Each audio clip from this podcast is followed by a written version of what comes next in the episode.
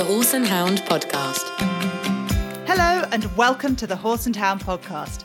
I'm Pippa Roome, magazine editor here at Horse and Hound. It's been a big week for me with my first trip out to a horse show since lockdown started, and I hope everyone else is managing to start getting out and about too. This week, our guest is Ian Stark, who has a wealth of wonderful stories from being a party animal at championships to his early days and learning the hard way. I used to get bucked off, spun round with dumps, reared, you name it. It kind of taught me stickability, and I absolutely loved it. We'll also be chatting to our news team about the latest research around eventing safety and important developments in the area of jockeys' mental health. Finally, we'll hear from vet Ricky Farr of Farr and Percy Equine, who has invaluable advice on what to do if you find your horse has suffered a wound. The only one major piece of advice that I would ever give to an owner is never underestimate a wound. So if you come across your horse and you spot it's got an abrasion or something like that, what do you do? So, with no further ado, buckle up your noseband and let's get started. I'm delighted to introduce our guest this week. He's a five time Olympian, three time badminton winner, and the winner of 18 senior championship medals. He is, of course, Ian Stark. Hello, Ian. Hello there. Ian, you feature in our Legends series in the magazine this week, where we learned that you didn't have a particularly conventional path into eventing as a career. Can you tell us a little about your background and how you actually started riding? Yeah, basically, I, I lived in the middle of uh, Galashiels, a small town in the Scottish borders. And um, I'd always wanted to ride horses or ponies, um, but I'd never really got the chance. And then my sister went with all her chums um, on a Sunday afternoon, went for a riding. I'd like to say a riding lesson, but it was more like a trek. And she did it for a couple of weeks, and then she was kind of nervous and scared, and so she wasn't going to go one Sunday. And so I said, "Well, I'll go with all your girls' friends." And so, yeah, I was a ten-year-old boy with about six a 30 year old girl. So I thought I'd sort of made it really. Absolutely loved it. I mean, I remember being led up and down the drive, and, and a child not much older than me was leading the pony, shouting up, down, up, down, which I, you know, much, much later realized that was rising trot. Um, and then, then went out for an hour's ride, and, and we went off what I thought was a breakneck gallop. And we took off. I mean, it was actually just a steady canter, but I'd hardly ridden it. I mean, that was my first time. And so we charged right across a massive field, and and I remember being equally terrified and thrilled at the same time. And um, and the fact that I got to the other end of the field and I was still on board, I thought, um, yeah, I quite like this. Um, so we went for an hour around the hill and seemed to gallop most of the way. Um, from then on, I was hooked. So you were literally just going cross country basically the first time you went out riding up and down banks and cantering across fields which which feels yeah. quite fitting for your later it's, career. well that's kind of that's how i started that's how i learned so that's kind of my favorite part you know still galloping across fields and up down hills so. And ian what happened next? How did you then move on and gain more riding experience? Will boyle was the chap who had the stables and um, by the time i was 12 you know i was getting put on anything and everything at um, rode all the horses, and you know I was kind of small and got stuck on these massive horses. And he provided horses for we have these border common ridings, border festivals in every town where hundreds of people go riding, and um, and we'd get truckloads of horses from Ireland. He had a connection in Ireland. He used to send them over, and at the end of the sum, after they'd done their summer's work, they were sold on. So every spring there was you know a truck arrived with eight new horses and ponies and I was the one that got stuck on them all. And they were all supposed to be broken, but half of them weren't.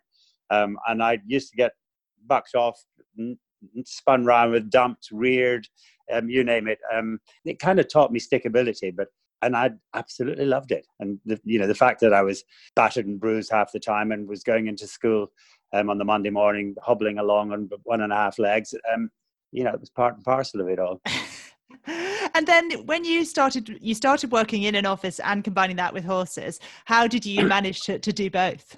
Well um, i stayed at school until i was 18 I, only because i didn't really know what i wanted to do um, and all it convinced me was that i didn't want to go off to uni or college um, and especially the last year at school because i think i spent more time at the stables than i did at school. I left at 18 and i said that's it. I'm, I'm i want to do horses but i didn't this is this is terrible. It sounds it sounds a bit arrogant and snooty, but it, it wasn't really. It was just I didn't want to go out and get a job and work for somebody and and just muck out. In fact, I was mucking out for Will Boyle uh, most of my life, and um, quite often I was mucking out ten horses. uh, and then riding them all. And then he would come out at lunchtime and wonder how I was getting on. Um, but it, it, it, was great. And then I, I thought, well, maybe I should be one of the great unemployed. And I went to the, the job center and, and registered as unemployed and thinking, you know, they'll give me some money to live off whilst I'm playing on horses. And naive attitude um, and slightly arrogant, I suppose. Anyway, I got a, a message after three days of being unemployed, um, being summoned in to see the manager. And I thought, yikes, I, ha- haven't done anything wrong yet, I don't think, because um, they hadn't paid me anything. And I went in to see him and he sat me down and um, he said, Can you write? And I said, Yes. He threw a pad and a pen at me and he said, Well, write something. And so I, I just wrote a few lines. And he said, Okay, your handwriting's better than mine you start here on Monday morning. And he looked at me because I was in my jeans and a pair of Wellington boots. And he said, And by the way, it's collar and tie and a suit, not gumboots. so I ended up working in the office for 10 years. And uh, I did horses in the morning and at lunchtime and in the evenings. Um, and when Jenny and I were dating, we had to meet at lunchtimes because that was the only time both of us were free. And it, um, so it was a bit of a shock to our system when we got married and we were actually around each other all the time. But uh, very quickly, as soon as we got married, Jenny said if, if she's getting married, she wants to have children. So we had two children within about a year. And um, then I decided to quit the office, which was a massive risk, really, because I was suddenly giving up a salary and I was doing horses full time. Um, but within, I was 28, and within a few months of leaving the office, I was given Sir Watty and Oxford Blue from the owners and breeders. And two years later, I was in the Olympics. So it, was kind of a whirlwind thing at the end. Yeah, that was quite an incredible progression. That once you did start to ride full time, you were really on a on a fast track to to the absolute top level. Can you tell us a little more, Ian, about those two horses who were sort of your first team horses and gave you those first team experiences, Sir Watty and Oxford Blue?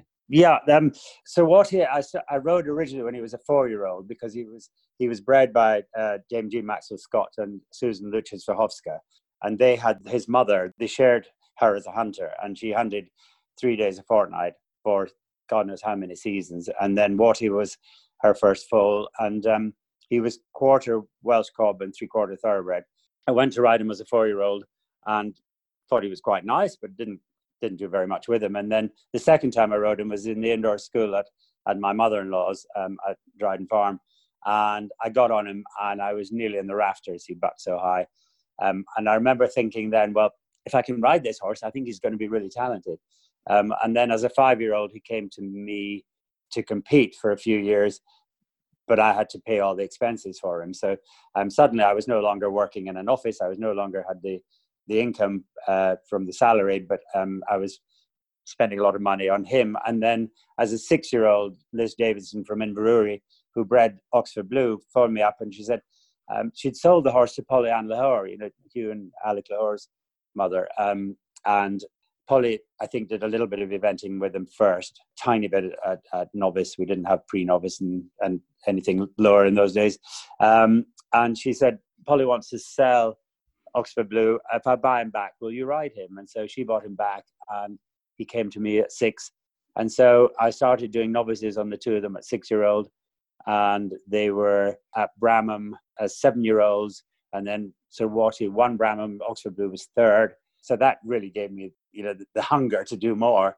Um, and then I took Sir Watty to Achselschwang in Germany in the autumn, and he was second. And then I took Oxford Blue to Buccleuch, and he was seventh, and I was in the British team there, um, and we won. So it was thrilling. And then I was put on the long list for the Olympics, and my wife and I, Jenny and I, thought, you know, that's jolly nice of them to think about us, but um, we just sort of laughed about it when the letter came in. And then I went to badminton, and Oxford Blue actually was the better horse there. He was third, and Sir Watty was sixth. Um, and then I was put on the shortlist for the Olympics. And I distinctly remember Hugh Thomas telling me at the final trial that you know you might as well sell Sir Watty because um, you'll never be on a team with that horse, and because they didn't think very much of him. Um, and I said to Hugh, you know, I think you've got it wrong. I think he's actually the better horse. And uh, to be fair, when Watty won his first badminton in '86, Hugh was the first person to come up to me and said, "You always said it was," and and congratulations. Um, uh, but the thing was, when I took Sir Watty to badminton, he was uh, and Oxford Blue as eight-year-olds. Watty was my first ride, and I really didn't have a clue what I was doing. And everyone just said, you know, kick and kick harder if you're scared. Um, and so I wasn't intimidated. I go, I went there and I thought, well, this is just another competition, and I think my horses are capable of jumping around here. But I did make quite a few mistakes on Sir Watty, and he saved my neck uh, two or three times. Uh, once he was right down on his tummy and his nose, and he picked himself up and kept going. And then I got onto Oxford Blue much later, and I'd learned so much on Sir Watty that I was able to help Oxford Blue a bit more. Um, and so, you know, they both ended clear inside the time. Um, and I just thought it was kind of another day at the office and absolutely loved it. I, I told my wife when we were getting married, I said, you know, my aim is to get to badminton. And then after a few years, she said, I knew you wanted to get to badminton, but I had no idea you wanted to get there every year with two horses. So, um, but she's been a rock, you know, she's, without her, I couldn't have done it really. And so interesting, Ian, that Sir Watty was the horse who was sort of helping and teaching you, even though you thought he was the more talented horse, but it ended up that Oxford Blue looked better because you were able to give him a little more help. But both those horses ended up being Olympic horses, Oxford Blue in 84 and Sir Watty in 88. And you rode at five Olympics in total. Did you have a favourite Olympics of the ones you rode at? Which would be your fondest memory?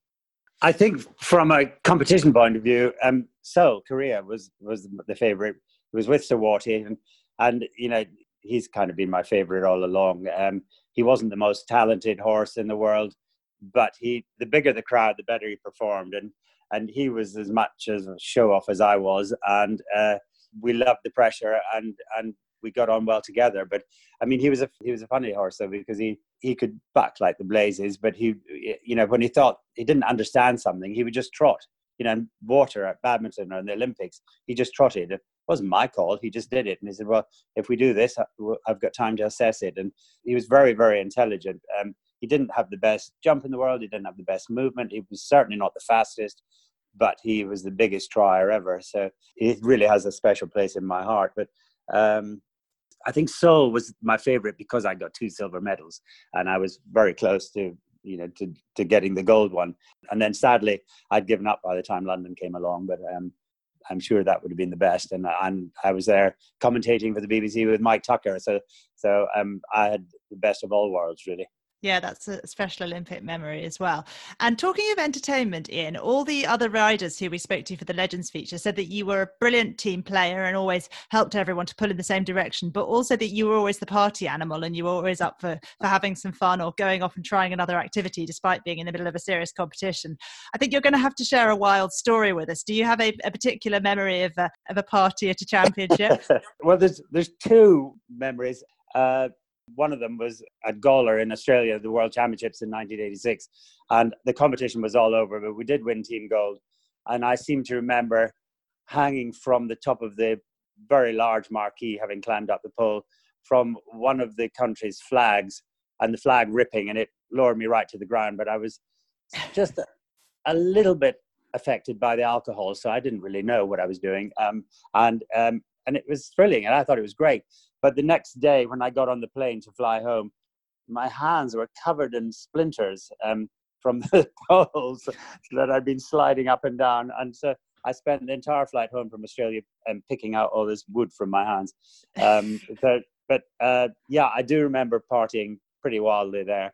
Um, and the other thing was, again in, in Australia, we went off water skiing, and I had, I think, I don't think I'd water skied before. Um, and so we went with the with the Kiwis, and Mark Todd was there, and he was driving the boat, and we were on the Murray River, and Lorna Clarke and Jenny were on the the bank, and Toddy started to go down the river very very fast, and the river wasn't that wide, and what I didn't realize he was doing was he was going to go very fast and turn very fast, and I hung on as much as I could, and just the sort of whiplash at the end when I should have been going back up the river, I took off. I was airborne. It was a bit like a skimming stone across the top of the water. So I sort of bounced off the water about six times and then fortunately I had a life jacket on because otherwise I think I'd have been at the bottom of the river. And Lorna Clarke saw it happening and she knew what Toddy was up to. So she went running down the river and jumped into the river to rescue me. Um, but a couple of days later, I was in the dressage and it was all okay. but, but Toddy and I still talk about that. It was um, he thought it was hilarious. Feels like the opposition was trying to wipe you out before you even got started. But yeah, there um, was always a bit of rival rivalry like that at competitions, but you know, it was um, we were very serious and in, intent and intense rather um, when we were competing, but we did have fun. Um, I think eventing's still brilliant, but we were lucky we had the long format. We still had the steeplechase and roads and tracks, and we had great fun with it. Um, being selfish, I think we had the best of eventing. Ian, I think we could talk about a lot of these memories for for hours, and uh, we'll get you back on the podcast to talk about some more of them at a later date. But finally, I have to ask: you made up for starting late in eventing by never seeming to quite retire, and you are still eventing at the moment. I know you've got a couple of horses ended up to run in, in the latter part of this strange, strange season. Harelaw Wizard and Bowler Bill. Just tell us a little bit about that. Well, yeah. I, I can't give up. I just can't stop it. I, and, and you know, I spend my time every, all the time I'm home. I, I'm always buying young horses, and I like to produce them, and and I sell them on. But um, all the time I was competing, it was a thrill when you got a horse to the five, the well, the four star, then the five star. Now it was a thrill, and it was it was exciting, and it was a challenge the first time we got to that level. And I get just as excited taking you know a five year old to its first time B ninety. Um, it's it's just as thrilling. But um, I'm doing the novice on Bowler Bill, and um, uh, a lady called Sally Williamson, who I bought Stanwick Ghost from a million years ago, um, rang me up at, just before Christmas, and she said, "I've just been backed off a four-year-old, and I've got quite a lot of broken ribs. Um, can you take two young horses to school for me?" And Jenny was there, and she was listening, and she's she's going, "No, no, no, no, we're not doing that." And I said, "Well, if you pay me cash, I'll do it," because I was going skiing two weeks later, and I thought, well, yeah, I could do with the cash to pay for my skiing guide. Um, so she said, yeah, I'll pay you cash. And the two horses arrived, and one of them was Bowler Bill, and I I lunged him. I mean, he was he was off the track. He's a thoroughbred off the track. He'd run in three National Hunt bumper races very badly, I think. And I thought this is a horrible horse, and I got on it, and I went, oh no no, this is not so horrible. And five days later, I bought him. So that was 18 months ago, and he's having a go at his first novice um, on Saturday at Pascal, and he's he's lovely. I mean, he's not very big; he's only barely 16 hands, but but he's very sharp, quick thinking thoroughbred. Um, sometimes he nearly dumps me because I'm not quite as sharp as him anymore. Um, but it uh, but it keeps me young, and I love it. Um, and Harelaw Wizard is my son-in-law's horse that I sold him when he was a four-year-old, and uh, Ben Hobday's been doing Badminton and Burghley on him. And uh, when the pandemic started, uh, Wizard came back to Charles for the time being to, to have a rest or do whatever. And so I started riding him two or three times a week and schooling him just on the flat and the odd jump. And eventually I said to Charles, well, is he going back to Ben? And he said, well, there's, there's not really an event for him. So he's, I think he's going to be sort of saved till badminton next year. But and Ben had always said that you know he's a different horse to ride at the competition. So I rather stupidly said I'd love to ride him in an OI. So um, Saturday it is. Um, so um, I might look a complete idiot or I might look reasonably competent. I have no idea, but I'm really looking forward to it. And it's it's exciting. Excellent. Well, thank you so much, Ian, and thank you for joining us on the podcast. As I say, definitely want to get you on again to talk about some more of the old time memories, and uh, and also at some point to talk about your your course designing career. But thank you so much for joining us today. Okay, thank you very much.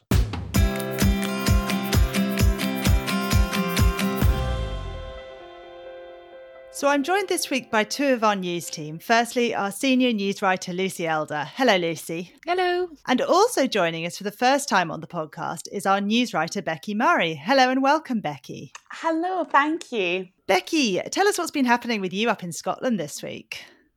Well, I have had an invalid, um, one of my miniature Shetlands, Poppet. Um, she decided to try and keep up with my big horses in the field. So she's had a bit of a sore leg and been on box rest. But she is getting there. The vet sort of checked her over and she got out at the weekend again and then she didn't catch. So I think she's definitely feeling a bit better now. I love the idea of you running around the field chasing a miniature Shetland. and what about you, Lucy? What's happening with you? Yes, uh, fairly quiet week for me. Um, so I rode in the rain all week and was quite looking forward to the fact the weather was cheering up this weekend. So obviously she lost a shoe on Saturday morning, um, typical horses. And other than that, I went to a pub for the first time uh, weekend. Yes, and True Brits, we sat in the beer garden in the rain. it was nice to be out, and it felt uh, quite normal, which was which was a sort of a nice normality, sort of sitting in the rain in, in a pub beer garden. So but Pippa, you've had a much more exciting week. You've been out to an event for the first time since lockdown. Tell tell us about that. Yeah, it was very exciting. I went to Tweseldown last Friday reporting, and it was amazing to be out. I could not stop grinning all day um, while I was there. It just felt like I'd gone to sleep for four months and just woken up. The uh, the last time I went to an event was Tweseldown in March, which was actually the day they cancelled the event. So I was there for a couple of hours in the rain, and then it was cancelled. And went home, and, and that was the last event I went to. So it really did feel like I'd sort of fallen asleep and, and woken up four months later, although in better weather. So it was a strange experience, but a really good one.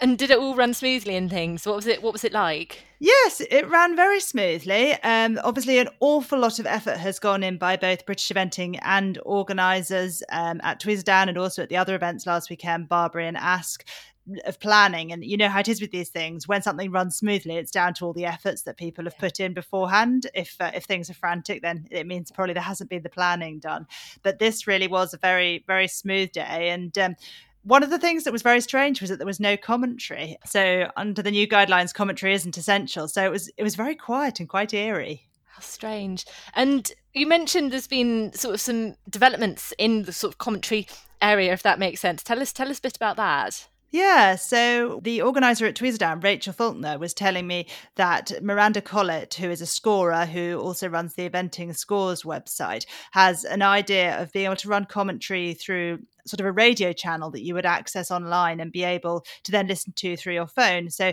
it might mean that you didn't have to have loudspeakers blaring at an event, which can be quite tiring for people who are on site all day and can also upset horses. But you could choose to listen to it through your phone if you were there as a spectator or you were walking the course and wanted to know where the problems are. So I think that's a really interesting idea. Obviously, I don't think we'll ever move away from having commentary at our biggest events, and horses that are being produced up the levels to go to those events need to get used to that yeah. and to having commentary. But maybe, uh, maybe at grassroots event, we don't all need it blaring in our ears. So I, I think that's a story we're going to be picking up on and, and, looking at more this week. There's been a few things, haven't there, which have come out of of lockdown in terms of new technology for eventing. We've had the new dressage test app we were talking about last week, and the cross country fence judging app, which is going to be trialled at Little Downham. And do you think there's possibly some things here that could be potentially we're going to keep uh, as, as the sport moves forwards?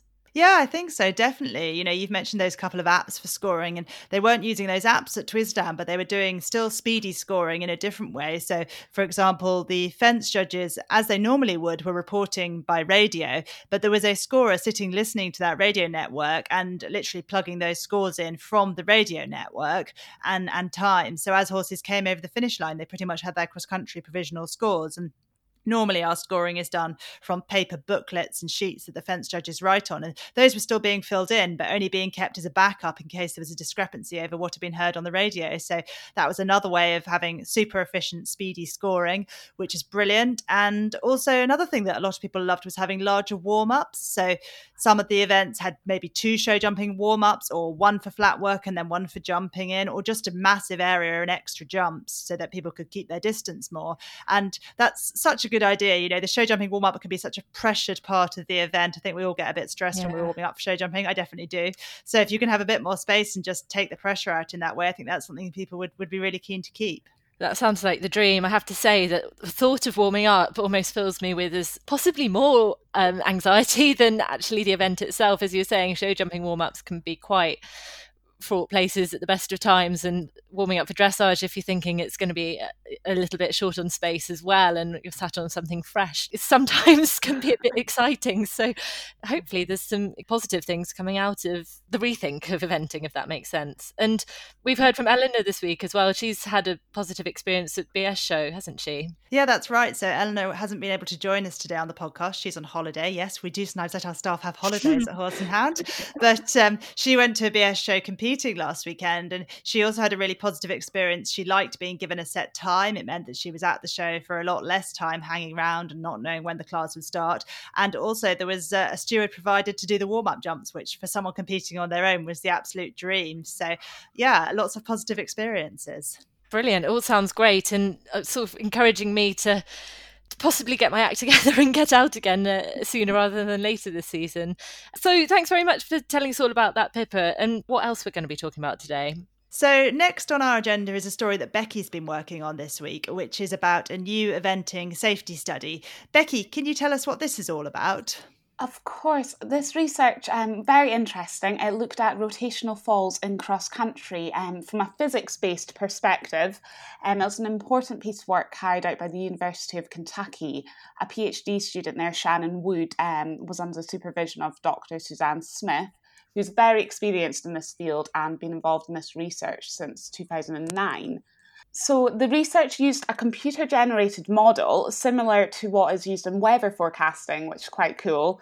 And um, the model created 10,000 different scenarios using factors that could lead to a rotational fall. So this sort of took into account different approach speeds or different angles, and um, different fence types, rider positions, and they used measurements from real life um, video recordings. So they looked at 400 different horse and rider combination videos.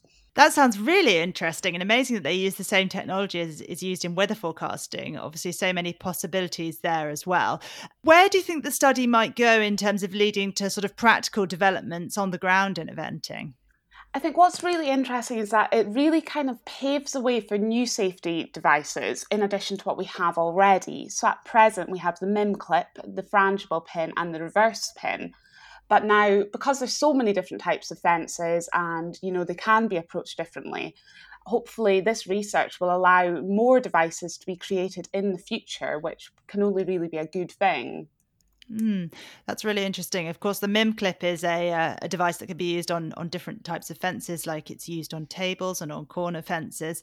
That's something that's already greater, as as with the frangible pin, which has been around for a long time, and the reverse frangible. But it'd be really interesting if we can get more frangible options for uh, for different fences. And we know that frangibles are a really vital part of safety, but there's often some discussion about the penalties for knocking down frangibles, isn't there, Becky? Currently, a pair receive a non-negotiable 11 penalties if they break one. Did you talk about that with the researchers? So, yes, I spoke to the researchers on this. Um, Shannon said, of course, safety of horse and riders comes first, but she highlighted this research does show scenarios where frangibles would have been activated when the science shows a rotational fall would not have occurred. Now, Shannon said there was a lot of discussion and mixed opinions shared by riders in terms of penalties, but there's no question around the importance of frangibles. But if there was more options available to course designers, could this then lead to less false activations in the future? Mm, that's such an interesting one because, you know, we, we've had situations in the past under previous rules where if it could be shown that the frangible wasn't actually hit hard, the penalties could be taken away, and that led to, to more disputes and discussion. So it's really hard to know what the right way to go with is that. And as you say, if we could avoid sort of false activations when the horses maybe only tap the fence, that would be the dream and maybe having more different kinds of frangibles would would allow us to refine that in some way. Exactly. I think it's really exciting the sort of possibilities the research had really positive feedback from the FEI, BE, and the United States Eventing Association, who part funded it. So it's all looking really positive for the future. And I know Dr. Suzanne Smith, the supervisor, is hoping to sort of look at more work in the future. And looking at different areas as well. Like I know that that study, it was mentioned in your story that's in the magazine that it looked at rider position and where the rider might be and how that might influence whether a horse fell or not, which isn't something that's had a lot of work done on it in the future. And I thought that was fascinating.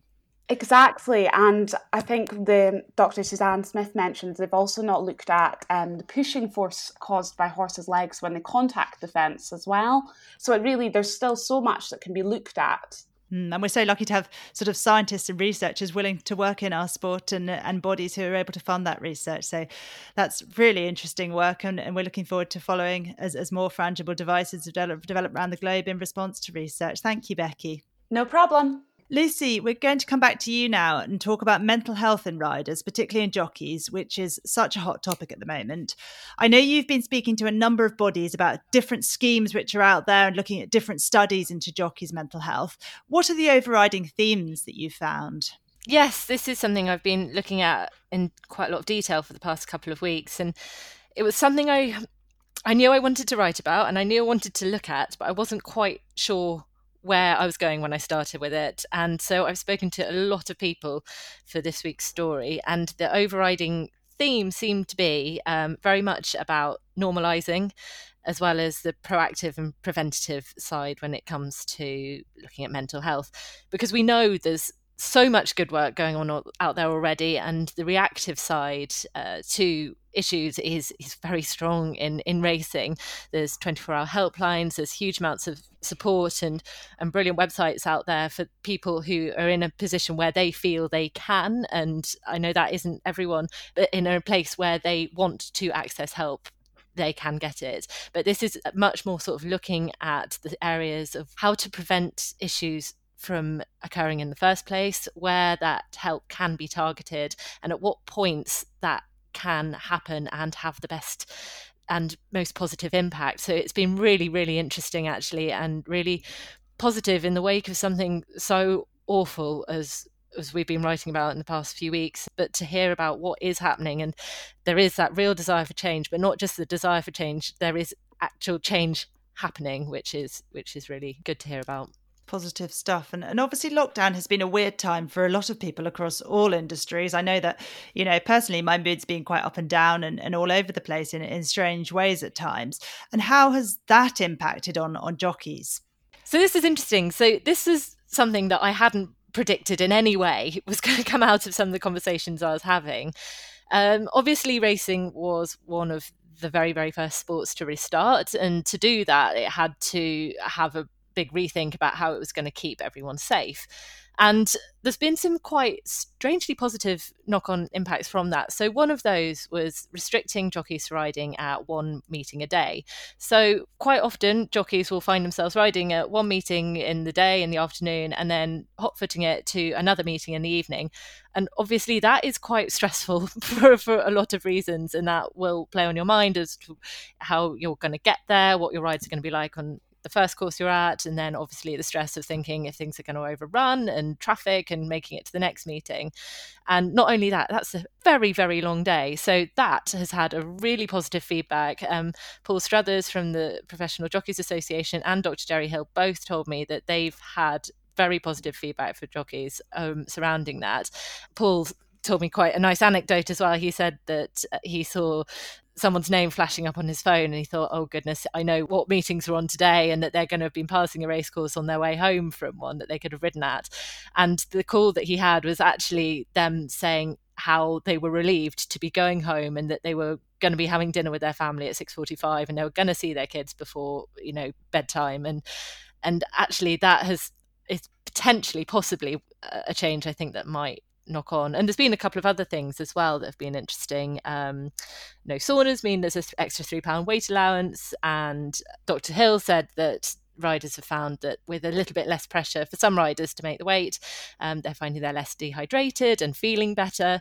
And also, as well, the cl- closed hot food canteens means that uh, salads and sandwiches and healthier options are now there rather than a choice. So there's been some interesting, interesting positives potentially to come out of of lockdown. Mm, just that pressure being off a little bit and not having to, to dash about so much has been a, a, real positive.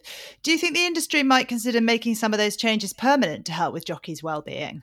Possibly. It's something they've been considering for a while, but with lockdown, it was a sort of forced action. They didn't have a choice um, in terms of bringing them in. But I mean, this is all speculation, but I wouldn't be surprised if the one meeting a day rule actually doesn't go away. But again, that's all pure speculation. But it's interesting to hear how well received it was, not just well received by the industry, but by people saying that they felt better because of it. I think that's quite strong, quite powerful there. Mm, and there's been a real push for the industry to work together with with sport coming back and with racing being one of the first the first sports to come back as well, hasn't there?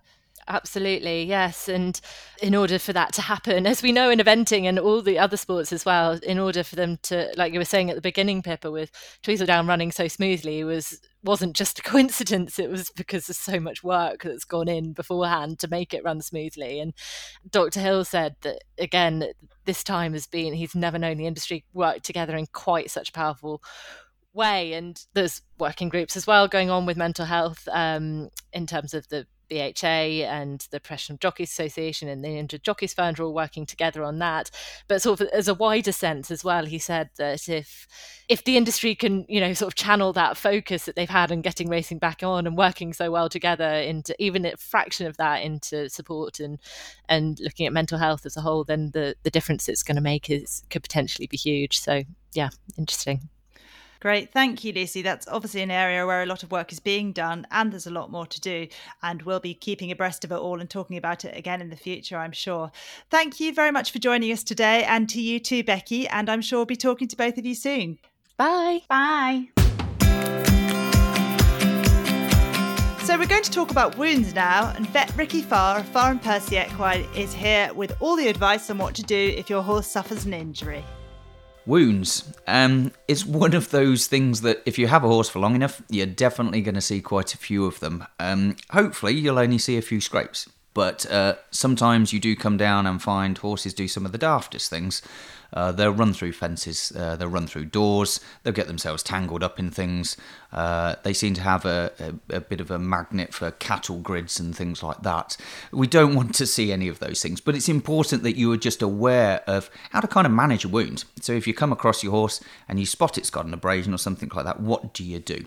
The only one major piece of advice that I would ever give to an owner is never underestimate a wound, ever.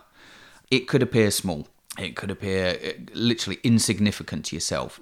However, if you do have a wound over anything such as a joint or over a, um, a tendon or anything like that, please be really, really cautious with it. And I would prefer someone to call me out and say, got a wound, do you mind having a look at it and go, no, it's absolutely fine, rather than being called out three, four days later to find that a wound has been gone into a joint and then requires surgery. So, when it comes to assessing wounds, again, avoid all wounds or call your vet straight away if you've got anything over a joint or you've got anything over a tendon or you've got excessive blood loss or you can't stem the hemorrhage. However, if you do again own horses, you're going to get cuts and scrapes all the time. So, the key things are get that horse into an environment which is safe. Horses, when they are in pain or scared or anything like that, can do some pretty daft things and probably put yourself or anyone else or themselves at risk. So, get them into an area where you can assess the wound safely, and, and make sure they're well restrained as well. So make sure they've got a head collar or bridle on, or there's someone else around while you're assessing that wound. Because if you do get a bit of a knock or a kick or anything like that, you, you need to have someone around to make sure that you're safe. So assessing that wound, seeing where about it is, again, calling a vet if it's over a joint or a tendon or excessive blood loss, but otherwise cleaning it. So uh, quite often we'll go out to people that have stood there for 10, 15, if not 20 minutes constantly with a hose pipe. Well, actually, probably it's not going to do that much good. What you need to do is make sure, yes, that wound is nice and clean. So do use a hose pipe. Probably only use it for three, four minutes, washing that wound out and cleaning it away, getting rid of that debris as much as possible everyone or most yards have a tub of chlorhexidine or one of these Hibiscrubs. So using those again, dilute them down and using those to clean the wound. Now, keeping that wound sort of covered as well, and just making sure that it, if you do have lots of grit or mud or anything like that, all that is removed out of it as much as possible before you do cover it over. Other wounds that you're going to commonly encounter are, wounds um, over an eye. Um, eye wounds or anything to do with eyes, I will categorically 100% say call your vet straight away.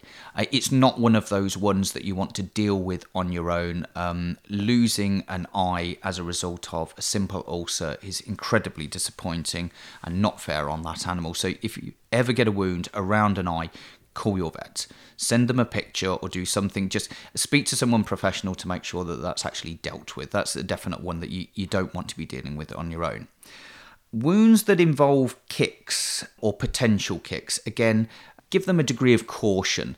Uh, they can look fairly insignificant, but commonly you can have fractures, splint bone fractures, all sorts of things like this that uh, will have longer term consequences for that animal. So if you do have a kick wound, don't just allow that horse to gallop off down the middle of a field. Um, I can probably count two or three cases where it has happened in the past, unfortunately, where an owner said, "Yep, got kicked yesterday. Uh, don't worry, it's still out in the field," and then you get called out, and sadly, it's had a hairline fracture. It's cantered up the field, and the whole lot has gone bang. They're the most disappointing cases to ever go out because you know exactly how that case is going to end. So if you do have a kick wound, get that horse in, restrict it. Again, call your vet.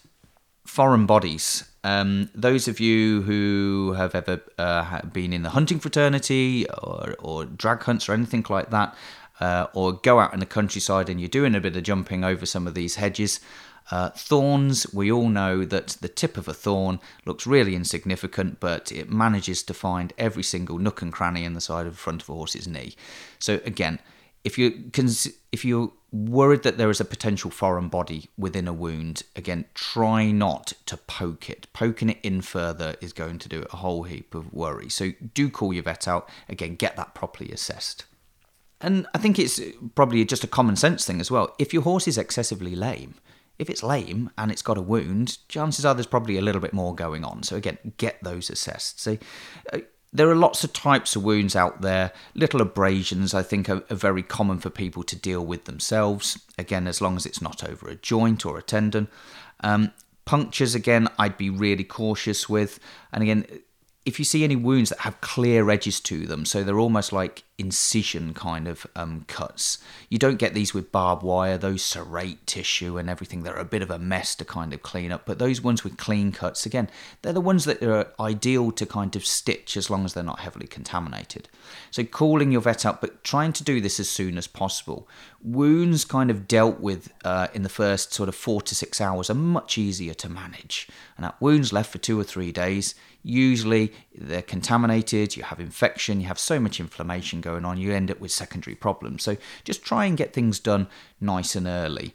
And I covered this in a, in another podcast. Also, making sure that your horse is covered for tetanus. Again, it's those little wounds, puncture wounds, things that look insignificant.